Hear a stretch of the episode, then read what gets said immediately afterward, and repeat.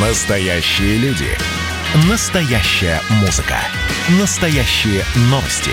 Радио «Комсомольская правда». Радио про настоящее.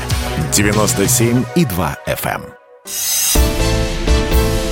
«Экономика» с Никитой Кричевским. Здравствуйте, друзья! Популярная экономика на радио «Комсомольская правда» и непопулярные рецепты выхода из кризиса – это то, что нам предлагает Не, профессор Никита нет, а Кричевский. то, что дождались, это да. Дождались чего? Девиантная экономика с Никитой Кричевским. Популярная, популярная. Попрошу. Попросите, но я... Мне послышалось девиантное, нет? Ошибся? Это какое-то ругательное слово, его нужно пояснять. Алексей Валерьевич, ну как можно? Ну это специфический термин, который... Принимается Слушай, в карательной психиатрии. Да, может, почему в карательной? А Может быть, так и переназвать программу, нет? Девиантная Девиантная экономика с Никитой Кричевским. очень Кстати хорошо, говоря, очень а где хорошо. вот этот инфошум, о котором мы говорили? Смех закадровый. Хихоньки-хахоньки закадровый. Где? Вот вы не, не- сейчас не по адресу. Не по адресу. Недоработочка. А Давайте, кто да. руководитель программы? Вот сейчас, да, за- за- заношу себе в блокнот. Э, Будем добиваться закадрового смеха, потому что шутки Никиты Александровича не каждый разберет. Не каждая птица. Не потому ка- что и там нечего делать. По поводу непопулярных рецептов. Владимир Вольфович Жириновский, лидер ЛДПР, если кто не знает, на этой неделе нас огорошил заявлением, что пенсионный фонд может быть расформирован, а пенсии россиянам будут выплачиваться напрямую из бюджета. Ну и вопрос, собственно, такой к вам, Никита Александрович, а что так можно было? Нет, так э, нельзя было, так было в Советском Союзе. В Советском Союзе никаких пенсионных фондов Конечно, никто не, знал. Не было, был э, специальный отдельный налог на пенсионный фонд. А на, на выплату пенсии пенсионный налог был, и выплачивались пенсии действительно напрямую из бюджета.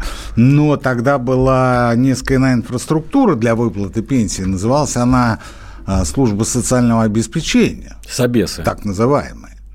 И через Собесы, соответственно, пошли все платежи. И Собес это был тот же пенсионный фонд, но только в а, советском преломлении, в в советской инкарнации.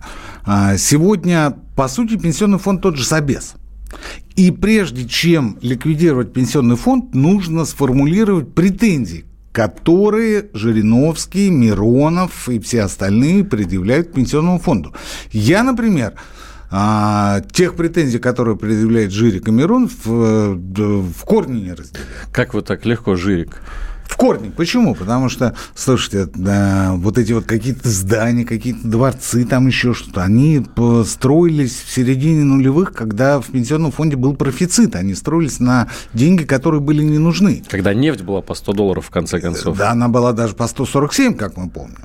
И тогда э, проблем не было с э, бюджетным финансированием, с финансированием за счет э, излишков. Я напомню, в 2003 году профицит бюджета пенсионного фонда составлял 100 миллиардов тех еще рублей, а в 2004 66, В общем, могли себе 66 с позволить. да. А цены на стройку тогда были существенно ниже нынешних. Я не могу сказать, что на порядок, но кратно точно. А зачем нужно было строить эти дворцы? Да за тем, что людям элементарно нужно было где-то работать. И они работали, они работали в этих новых зданиях. Э, Не какие-то не дворцы, да, современные, да, красивые, хорошие, с убранством и прочее. А в середине нулевых я работал в, одним, в одном из таких зданий на улице Анохина в Москве, академик Анохин. Там было одно из зданий пенсионного фонда, и а, там были курсы повышения квалификации работников пенсионного фонда, которые уже к тому времени работали, причем работали в самых разных городах и весях Российской Федерации.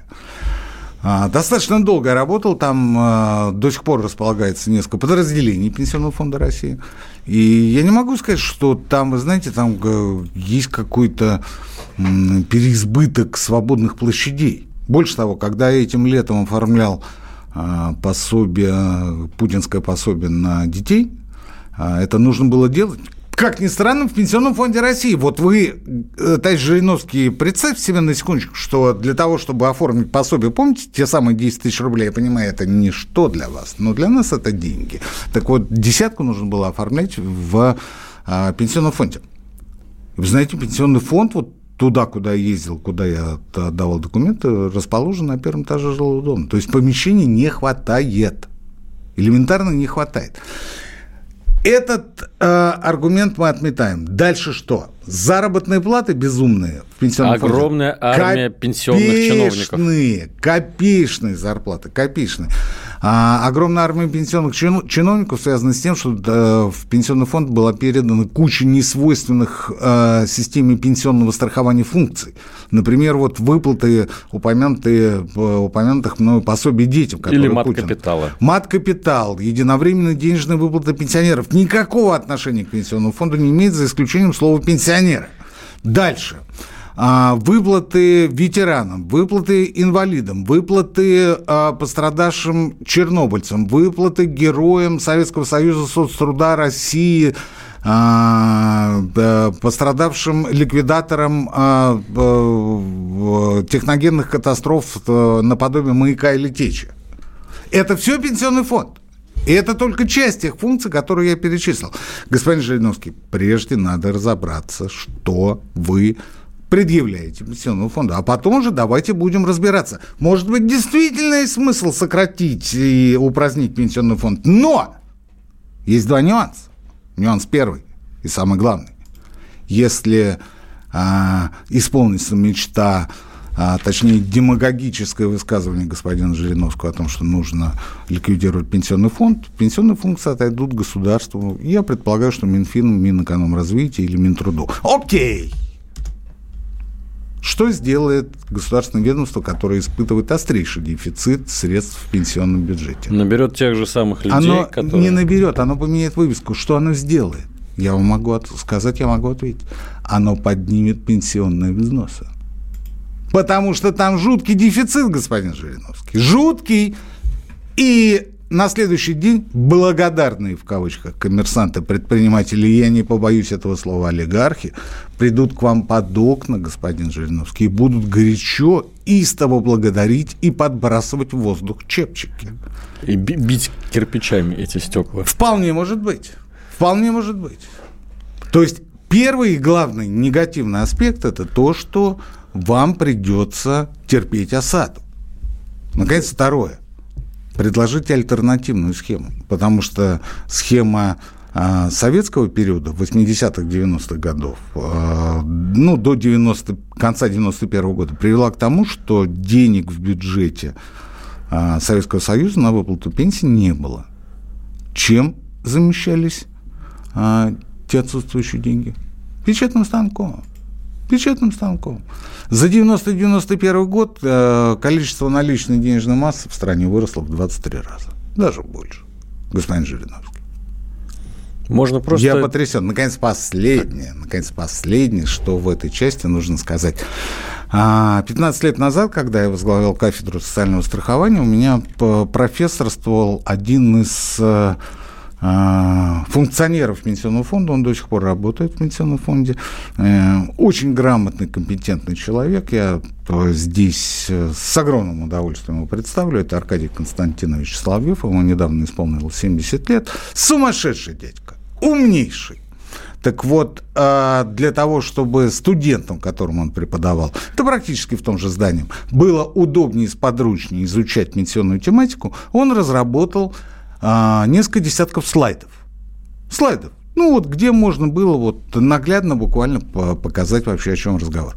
И он мне как-то говорит, ты представляешь, меня пригласили в Академию наук к академикам. Ну вот, э, я как-то раз попросил вот для своих студентов э, прочитать лекцию. Мы прошли из э, около 40 слайдов, прошли больше 30. То есть у меня студенты были подготовлены, они их не сказать, что выщелкали как орешки, но в общем и целом они воспринимали ту информацию, которая была на этих слайдах.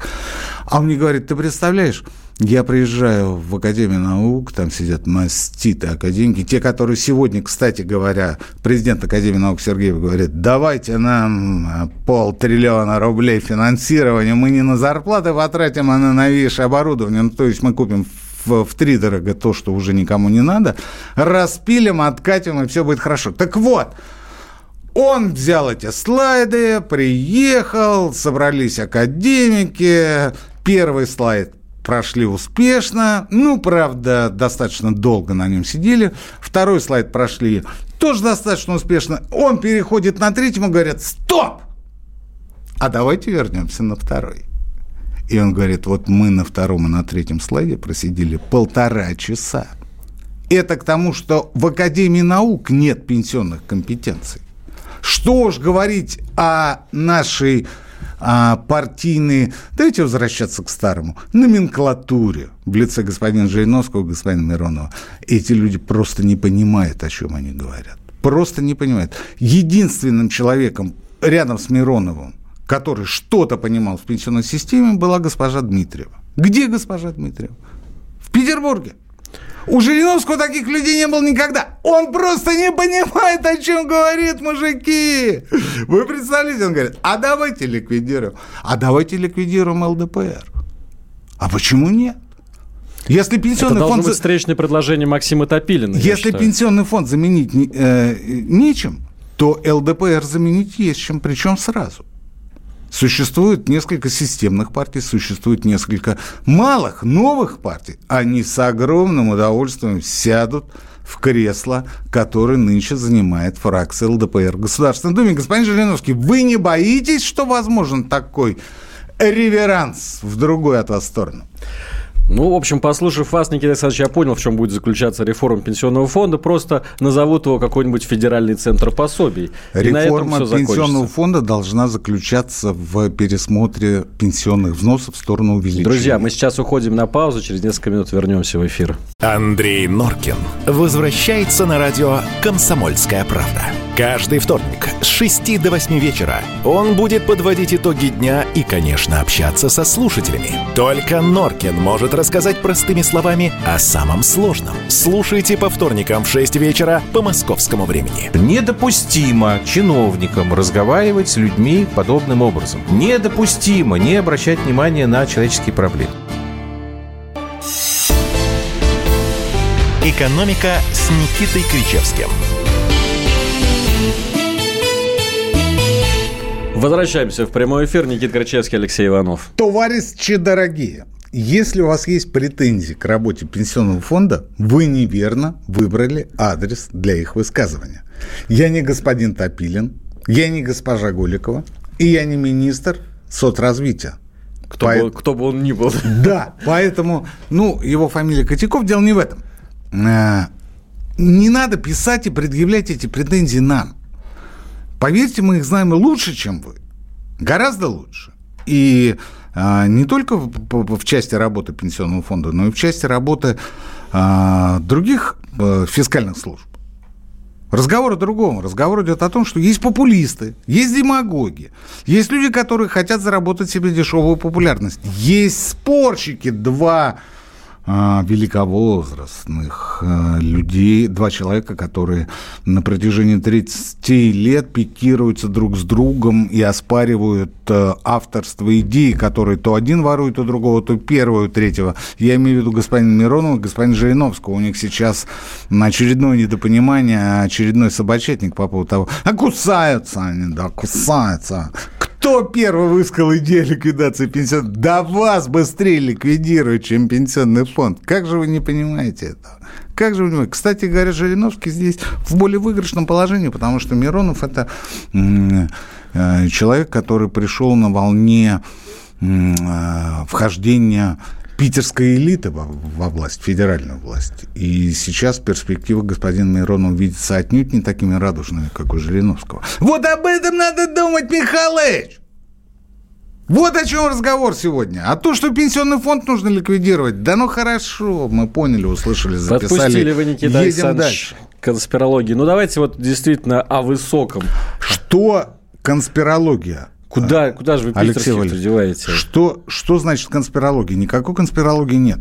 А, сегодня уже всем очевидно, что запущен а, транзит власти. Это очевидно. Очевиднейше. Почему я это говорю? Потому что это уже в открытую обсуждается, и мы видим по перестановкам во власти и в реформе, которую намеревается проводить Михаил Мишустин, мы видим, что идет а, трансформация власти, причем мы пока не видим а, контуры будущего а, здания.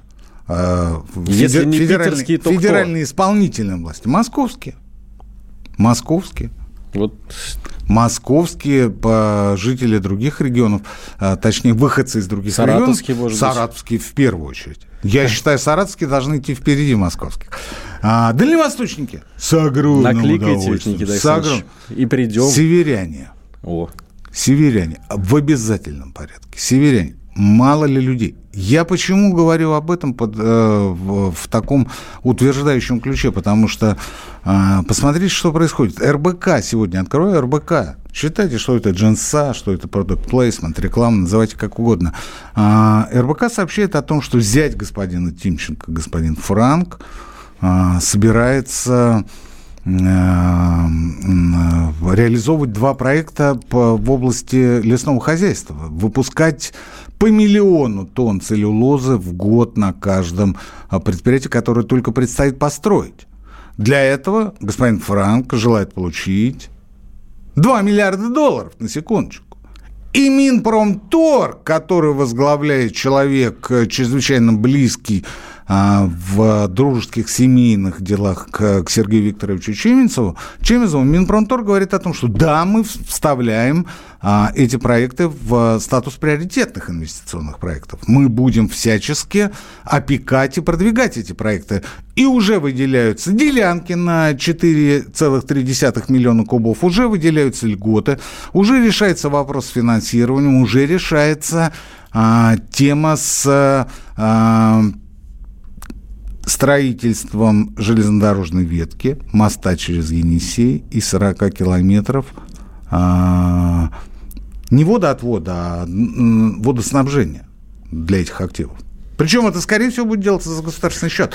Но самое интересное и парадоксально в этой истории, что эти предприятия по миллиону тонн целлюлозы каждый будут запущены, предполагается, в 2027 году. У нас нет никаких сомнений, что они будут запущены, но как-то, вы знаете, 2027 год видится немножко далековато сегодня, 2020, ну 2 миллиарда сегодня.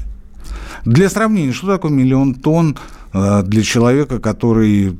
Цифра круглая, красивая, хорошая, интересная. Что такое миллион тонн для человека, который э, не бельмесов в э, этой сфере? Илимпалп – где когда-то работал Дмитрий Анатольевич Медведев, выпускает в год 600 тысяч тонн. А это предприятие, которое существует уже несколько десятков лет, и вообще оно а, основано на советских мощностях. Это предприятие как раз на севере, а, в северо-западной части России. И тут выходит господин Франк и говорит, да какие там 600 тысяч тонн, я буду по миллиону тонн на каждом предприятии. Мыслить нужно масштабно. Знаете, Никита да. Александрович, вот не получилось с крабами, не получилось с квотами, не получилось с возвратом полутора миллиардов, ну, чуть-чуть меньше миллиардов долларов кредита Сбербанку получится или нет а, в сфере лесного хозяйства, лесопереработки. Это и есть тот самый трансфер, который вроде как вокруг нас, но мы его не видим, мы его не замечаем. А он идет. Франк придет и уйдет, питерские придут и уйдут, а мост через Енисей останется. И поэтому я радуюсь каждый раз, когда у нас идут какие-то инвестиции в инфраструктуру. Это ведь не только на наше поколение, но и на следующее. Я здесь и соглашусь, и не соглашусь. Я не самый знатный мостостроитель в нашей стране. Я скажу о другом. Я скажу о том, что вот давайте возьмем такую инфраструктурную часть, как цифровизация. Вот у нас народ почему-то думают, что цифровизация – это манна небесная. А цифровизация – это та же самая инфраструктура. Сети 5G. Только цифровая.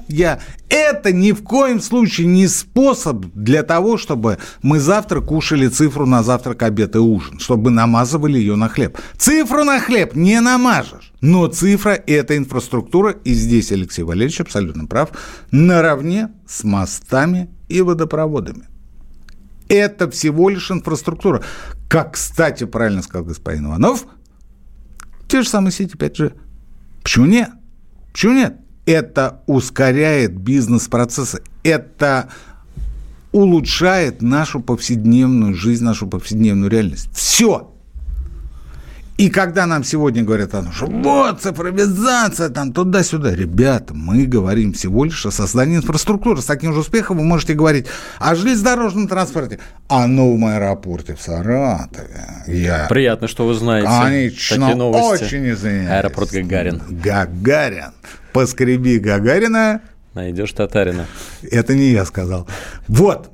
Поэтому мы, конечно, рады, когда создается инфраструктура, но, вы знаете, я, видимо, человек, воспитанный советской экономической школой. Не видимо, а я человек, воспитанный советской экономической школой, и прежде чем э, сказать «а», на таком системном большом уровне, а, нас учили представить э, некое технико-экономическое обоснование, знаете ли. Ну, такой расчетик. Желательно не на коленочке и не ручечкой, а на компьютере там или еще как-то. Ну, так, чтобы страничек много было, чтобы расчеты были, чтобы эскизы, чертежи, графики. Эпюра, я не побоюсь этого слова. Но чтобы было видно, на что нужны деньги. И главное, каким будет эффект. Неэффективность, эффективность, напоминаю, это отношение результатов к затратам. Деление результатов на затраты. Да? А эффект? А эффект – это результаты минус затраты. То есть предполагается, что эффект будет положительным. Так вот, покажите мне. Ну, я не самый умный в нашей стране, но тем не менее. Я интересуюсь, покажите мне, где эти расчеты. Я подозреваю, что их нет. Но если они есть, мы будем просто счастливы, господин Франк. Мы будем гордиться вами, будем пиарить вас на каждой программе девиантной экономики с Никитой Кричевским и Алексеем Ивановым. Хватит уже ускорять бизнес-процессы, Никита Александрович пишет наш слушатель. 30 лет ускоряем, ускоряем. Когда же, наконец, ускоримся? Мы 30 лет ничего не ускоряли. Мы 30 лет пытались выжить а, максимум из а, того советского наследия, которое и так было не идеальным но тем не менее, который кормил Советский Союз. И э, на нашу беду не получилось это сделать в последние там, несколько лет существования Советского Союза. Мы этим и занимались. Мы занимали командой, точнее, они занимали командные высоты. Они их заняли. Они их заняли и э, после себя оставляют руины. Ну, практически везде. Практически везде, посмотрите на «Газпром», 500 миллиардов убытков. На чем мы говорим? Это национальное достояние с полутриллионными убытками. Еще и «Зенит» проигрывает. Удача отвернулась от России. Никита Александрович, у нас э, минута до конца вот этой части передачи. Я хочу хотя бы зачитать новость, которую мы дальше будем обсуждать. Она интересная, мне кажется. Россияне досрочно погасили рекордный объем ипотечных кредитов – сразу на 80% по сравнению с прошлым годом выросло досрочное Это погашение ипотеки. Это означает, что доверие к государству и банковской системе в стране близко к нулю. Народ предпочитает закрыть все свои обязательства перед банками здесь и сейчас, дабы в следующем году не получилось какой-нибудь знаете, вот но новости такой, что вот оп и бэмс, и все. Кстати говоря, кстати говоря, э, вот сейчас э, есть правило в, в течение 30 дней возвращать закладные. Оно нигде не соблюдается. И народ дергается уже хотя бы даже из-за этого при погашении. Друзья, сейчас у нас новости. Никуда не переключайтесь. Через несколько минут мы снова в прямом эфире. Никита Крычевский, Алексей Иванов. Экономика. Хроники Цыпкина. Известный писатель ведет аудиодневник специально для радио «Комсомольская правда». Каждый вечер Александр включает диктофон и записывает свои мысли о самом ярком событии дня. По пятницам в 10 вечера по московскому времени эти хроники без купюра цензуры звучат в эфире. «Экономика» с Никитой Кричевским – Кричевский Иванов, Советский Союз, в прямом эфире радио «Комсомольская правда». Рожденный в СССР, ну что, что Никита Александрович, я а. напомню, что мы обсуждаем. Россияне да, досрочно погасили давай. рекордный объем ипотечных кредитов. И вы сказали, что это признак недоверия банковской системе. И я, наверное, с вами соглашусь, но что за человеком нужно быть, чтобы досрочно гасить ипотеку? Это же Слушайте, не очень вот выгодно. Тут, тут нам в, в, в перерыве написали, что питерские никуда не уйдут. Вы знаете, питерские – это несколько человек во власти, которые весьма-весьма в преклонном возрасте.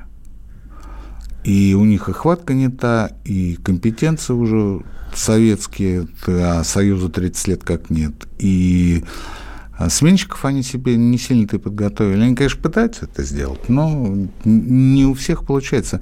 Люди, многие из которых э, испытывают большие проблемы со здоровьем. А, и в силу э, самых разных обстоятельств они уже не могут э, контролировать э, ситуацию в экономике, в социальной сфере так, как это было, скажем, лет 15 назад. Вообще 15 лет назад это был звездный час Российской Федерации, потому что, да, нефть, да, да, все взлетало. Не было ни санкций, не было ни Пенсионный фонд строил дворцы. То ли все было сейчас. хорошо. Все было хорошо. Поэтому, слушайте, а управлять национальным благосостоянием, когда у тебя деньги сыпятся, как из рога изобилия, легко и... Приятно. Алексей Валерьевич, любовь моя. В хорошем смысле. Давайте про ипотеку, Никита Давайте, а то действительно мы так далеко с вами зайдем. Итак, что за человеком нужно быть, чтобы досрочно гасить ипотеку? Но в то же время есть а, множество представителей славного города на Неве, которым надо отдать должное.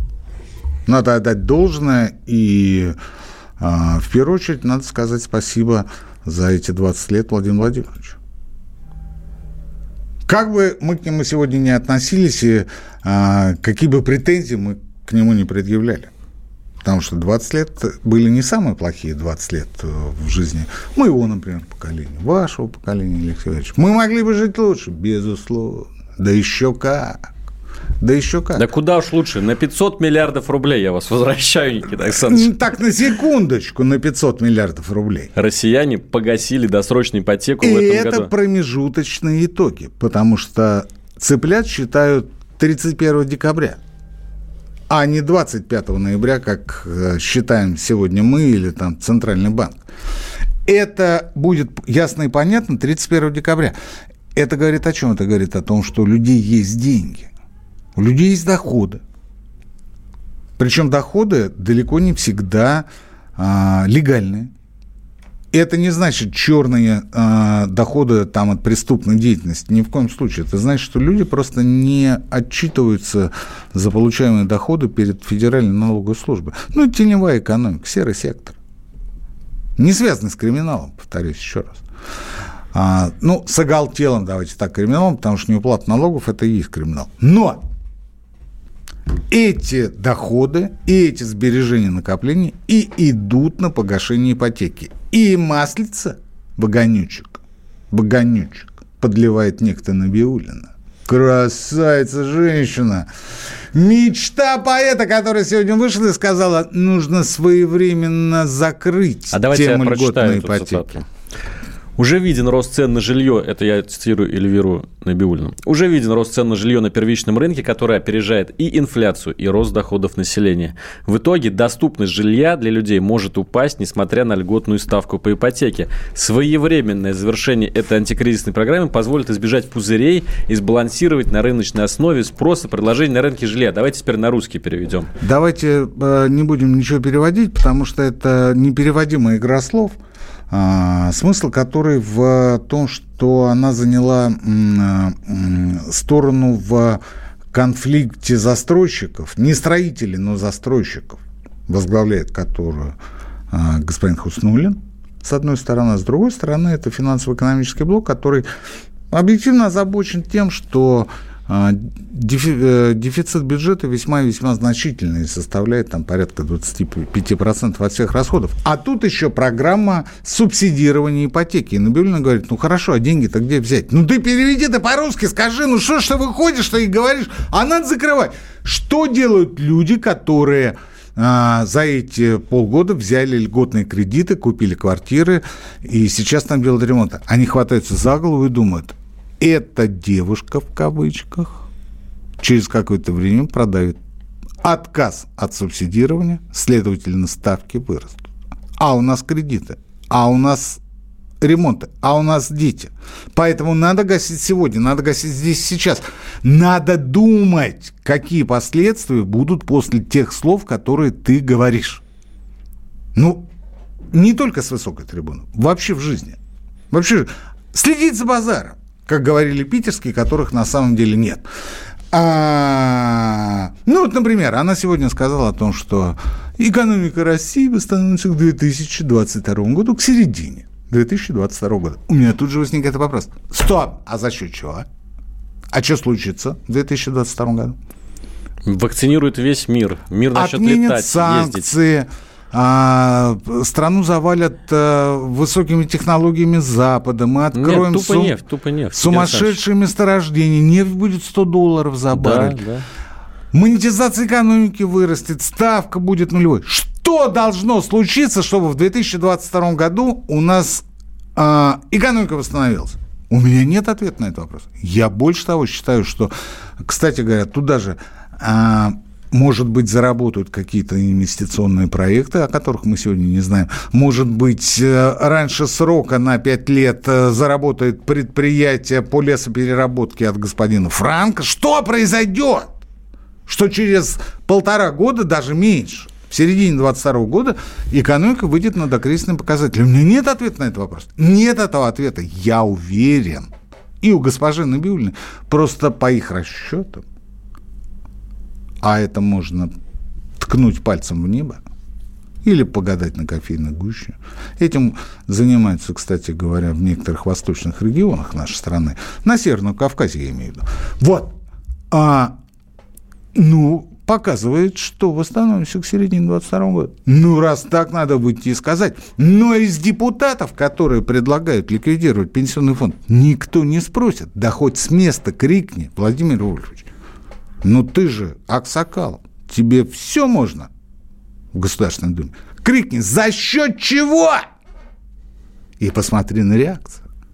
Если начнется разговор о том, что Владимир Вольфович, прекратите вести себя некорректно, не по-парламентски, значит, нечего ответить.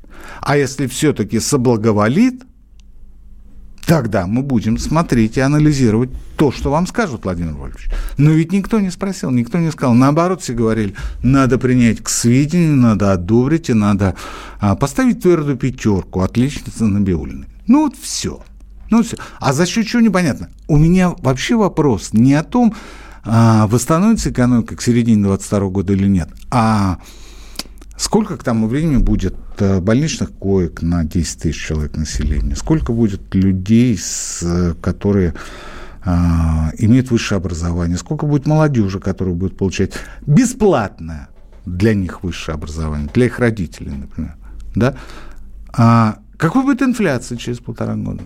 сколько будут получать простые российские граждане, не Набиулина. Я за нее не волнуюсь, Может быть, убыль населения естественная. Может быть, вымрут пенсионеры в массовом порядке с инвалидами в придачу. Ну вот за счет чего? У меня нет ответа. Но нам говорят о том, что это будет к середине 22 года. Вы уже не знаете, как извираться, как лицемерить. Вы уже даже не знаете этого. Раньше это отлетало от зубов. Мы сейчас там, пятое, десятое. И все как бы да. Потому что и так все более-менее неплохо. Но сегодня ситуация принципиально иная. Сегодня без всяких локдаунов люди сидят и впадают в апатию, в депрессию, в уныние. Это самое страшное, потому что экономика на 50% психология. Это не мои слова Набиулина. Это слова автора немецкого экономического чуда Людвига Эрхарта. экономика на 50% психология. А психология – это, в первую очередь, доверие. Доверие к вам. Вот к Мишустину есть, к вам нет. Ну, вот какое может быть доверие? Первое, что сделали а, за последние месяцы, извините, Алексей Валерьевич, а, ипотечные заемщики это погасили свои суды. Потому что не верят в том, что за... Вот я на их месте этого делать быть не стал потому что денег будет больше, а, инфляция будет выше, так или иначе курс будет расти, а, а те цифры, которые у вас сегодня в мобильных приложениях, банков, где вы взяли кредиты... Съеживаться будут. Как были, так и остались. Ну, Они увеличиваться не будут. Но люди боятся, что отменят льготную ипотеку после слов Набиулиной. И а те 6,5%, которые сегодня у них есть, превратятся в 9, а то и в 10. А может, даже и больше. А может, даже и больше. Так что ее можно за задним порядком, что ли, отменить? Психологию народа первое, что подсказывает... Заберут, от, от этих, от этих можно ожидать всего, чего угодно. Вот это самое страшное, потому что народ не верит. Народ не верит власти. Народ не верит власти, хотя, с другой стороны, а, и э, ипотека в среднем э, берется приблизительно на 200 месяцев, но по правилам и по практике возвращается в несколько раз быстрее. За 7 лет мы сегодня выясняли. Да. И здесь никаких иллюзий ни у кого быть не должно. Потому что берется для того, чтобы жить, а не для того, чтобы заниматься инвестициями. Еще одна пауза в нашем эфире. Через несколько минут возвращаемся. Никита Кричевский, Алексей Иванов. Когда градус эмоций в мире стремится к своему историческому максимуму. Когда каждый день это война и мир в одном флаконе. Когда одной искры достаточно для пожара планетарного масштаба. В такое время нельзя оставаться спокойным и равнодушным. На радио «Комсомольская правда» стартовал сезон высокого напряжения. Новости со скоростью телеграм-каналов. Эмоции на грани дозволенного. Гости с Олимпа и со дна. Только высокое напряжение спасет мир. Разряд. Экономика с Никитой Кричевским.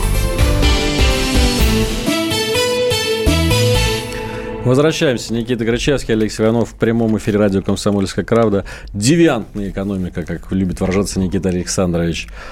И давайте вопросики из чата почитаем. Алена, уважаемый Никита Александрович, в прошлой передаче вы сказали, наша экономика идет под откос. Поясните, пожалуйста, вашу мысль. А, у меня встречный вопрос, извините, что на вопрос вопросом. А, вы где живете? Нету пояснения. Нет, нет ответа, да. Давайте дальше. А что, вот вы не отвечаете? Нет, ну просто удивительно, что э, пишет человек, который, видимо, ну, из дома, что ли, не выходит, я не знаю. Так самоизоляция же. А, ну да. Ну да. Мне вчера, ну, э, я к тому, что вот мне вчера из Подмосковья написал человек, вы знаете, Никита Александрович, а, по карте проезд маршрутки в Подмосковье стоит 85 рублей. Ну, где-то на большое расстояние катать. А за нал 70. Нет проблем. Садишься, 70 рублей налом платишь и едешь. Я могу сказать, что в большинстве регионов нашей страны никаких транспортных карт до сих пор не знают. Там до сих пор мелочью водителями отсыпают, и это все идет вот таким вот да, оборотом. в Подмосковье поставили... В, ну, Москва это, это другая Россия, а в, в Подмосковье поставили в, терминал для оплаты по картам. И по, по, по карте, пожалуйста, 85 рублей, нет проблем. А так 70 рублей. Это не под откос, это куда? А, когда вводили, а, когда была деноминация, вводили полтинник, можно было прийти в ресторан и сказать, я плачу.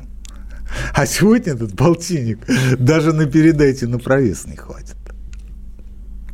Это к вопросу о мелочи. Да, конечно, мелочь. Но 50 рублей в регионах, как любит выражаться Алексей Валерьевич, это ровно передайте за проезд.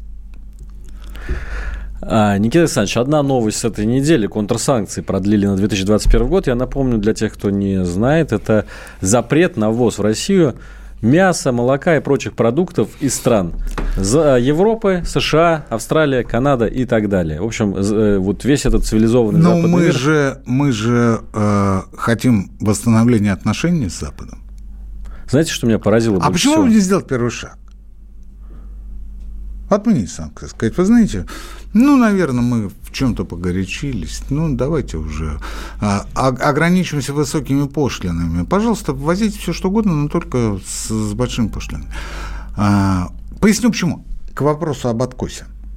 Да, к вопросу об откосе. А, за октябрь этого года сельское хозяйство в России просело на 6,6%. В прошлом году, в октябре, был рост на 4,3%. А в этом году мы грохнулись на 6,6. И это была последняя отрасль, которая более-менее все последние месяцы росла. Причем, если растениеводство а, можно оправдать тем, что была плохая погода, урожай не вырос, а, сократили посевы сахарной свеклы а, семечки, а, то в животноводстве ситуация несколько иная. В животноводстве тоже мы просили – и просили в связи с тем, что э, элементарно нет спроса. Вот по мясу птицы, например, по свинине элементарно нет спроса. Mm. Вот по тем деньгам, которые предлагают производители, люди не покупают. То люди... есть внутреннего спроса, да, не на экспорт. Да. А экспорт именно... минимальный. Экспорт минимальный. Люди начали экономить. Экономить очень сильно. Цены повышаются. Никто не может себе, ну не то что никто, кто-то, конечно, может себе позволить, но основная часть населения позволить себе такого не может. Нафига нам экспорт? У меня вопрос к Патрушеву-младшему. Ну зачем нам экспорт, когда у нас внутренние цены на сахар год назад были 20 рублей за килограмм, а сегодня больше 40? Ну зачем нам экспорт? Ну, мы, конечно, абсолютные чемпионы мира, вселенной, я не знаю, галактики, Млечного Пути по экспорту, например, зерновых. Но а, сегодня те же животноводы начинают а, просто вопить, потому что не хватает. Не хватает. Они говорят, давайте установим пошлины. Сегодня, вы думаете, это для бюджета хорошо? Да пошлина нулевая. На экспорт зерновых пошлина ноль. И они говорят, давайте хотя бы пошлину. Минсельхоз, будучи лоббистом растеневодов, да, он говорит, так мы же квоту установили 15 миллионов там до а, полугодия следующего года. Им говорят, так вы все равно больше 15 миллионов не вывезете. Вы все равно больше не вывезете. Давайте ставить пошлины, иначе нам нечем будет кормить курей. Ведь мы же эти доллары есть-то не будем нифига. Вот какая история. Вы считаете, что у нас все хорошо? С огромным удивлением узнал о том, что к вопросу о Подмосковье вы говорите в, под откос, не под откос. А, есть... Э, мы регулярно трогаем тему а, ритуальных услуг. Под Москвой, под Москвой. Я обалдел, когда узнал. Знаете, кто отвечает за похоронное дело и погребение? Реги... Э, Главное управление региональной безопасности. Главное управление региональной безопасности, где противодействие коррупции, профилактика правонарушений, экстремизм, преступления и прочее, прочее, Вы имеете прочее. в виду, наверное, не напрямую занимается, а ку- ну, как Нет, бы это одна из, одна из ее функций. Главное управление региональной безопасности. Да, да. похоронами. Да, вот у меня есть, э, э, у меня есть ссылка в интернете на э, функции этого ГУРБа. А ГУРБ уже, представляете, а возглавляет, а возглавляет ГУРБ человек из ФСБ. То есть мы имеем по факту коммерческую деятельность, да? Это не противодействие экстремизму и коррупции. И не профилактика правонарушений. Это обыкновенная коммерческая деятельность. Скорбная, но тем не менее. Ну, например, а, прикладбищенская торговля памятниками, цветами, песком, как угодно, услугами. Этим занимается человек из ФСБ. Этим занимается структура, которая борется с терроризмом. Это, по-вашему, нормально, дорогая моя, которая Алена. просит пояснить Алена? А, А, просит- кстати, Алена написала, что она из Белгорода. а в, в Белгороде все шикарно, у вас не могут назначить в Рио губернатора, только-только назначили. И неизвестно, сколько он будет принимать дела и как у него эти дела пойдут. Я не о Белгороде, я о том, что а, не хватит а, передачи для того, чтобы рассказывать о том, какие перекосы у нас произошли и сколько зеленых папок будет в каждом регионе для того, чтобы после того, как за- закончится коронакризис, взять эти папки, которые будут исписаны вдоль и поперек, и начать исправлять то, что было наворочено за последние 20-30 лет. А это придется делать. А это придется делать, потому что пришли люди, которым не все равно, Алена. В регионах масса новых руководителей, которым не все равно. Друзья, подошло к концу время нашей передачи. Я уже вижу Романа Голованова, который будет принимать у нас эстафету. Никуда не переключайтесь. С вами были Никита Крычевский, Алексей До. Иванов. «Экономика».